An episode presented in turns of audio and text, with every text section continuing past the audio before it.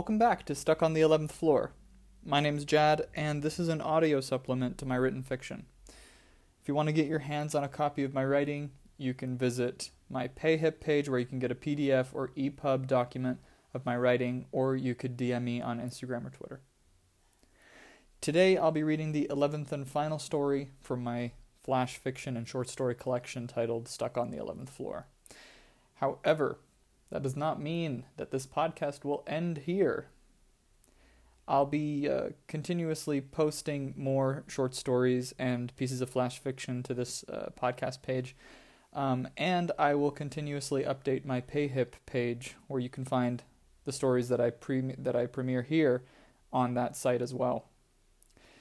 If you've been listening uh, since the beginning, thank you so much for uh, giving me your support. And uh, if this is your first time listening, I hope you enjoy this last story, which is also titled Stuck on the eleventh Floor. I hope you enjoy. That man's been dogging me every day since I moved here, and he'll be back tomorrow with his briefcase and hard-soled shoes.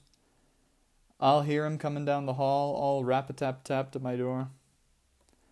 My neighbor, Missus Timpany, sits by her door and listens to German operas on the radio all day. He'll tip his hat to her, but she won't pay him any attention. She's got cataracts and lives her days by the programming of the classical music station. She still wears her large bifocals, because it's something that she used to do when she sold tickets at the Symphony Theater. I gave her a few books on tape for Christmas about Viennese composers. She's got sharp hearing, always has, being a music buff. Missus Timpany always keeps an ear out for any funny business. We stick together, us eleventh floor folk.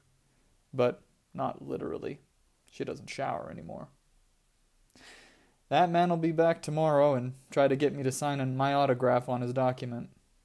He says it's time sensitive and expires before the end of the month. I know he isn't with the bank or the insurance agency. Guys like him with hard-soled shoes aren't pencil pushers.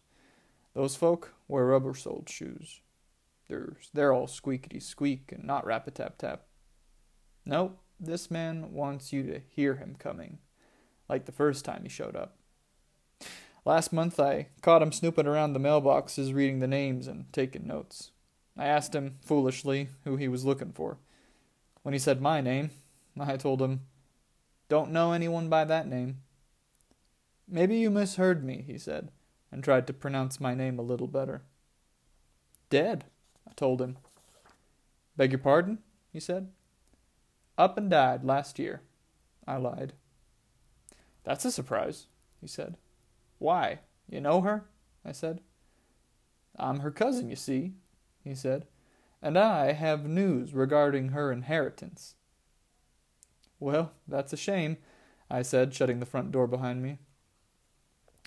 He must have convinced one of my dumbass neighbors to let him in a while later. I was already upstairs, in my slippers, sipping on a tumbler of Chardonnay when I heard the sound of his footsteps, like rim shots on a drum. "Villanelle Jones," he called, rapping his knuckles on my door. "I told you she's dead," I said. "I've got something for you," he said. "I'm representing—" "I don't have any business with anyone after six o'clock," I said through the door. "I know my rights." "Leave Nellie alone, young man," hollered Missus Timpany from across the hall. "Villanelle Jones," he started again. I heard the loud snap of his briefcase buckles coming undone. "I'm gonna slip this envelope under your door. It's got instructions and everything. You've been served." I'll never sign those documents. And I'm not going down without a fight. Thanks for listening.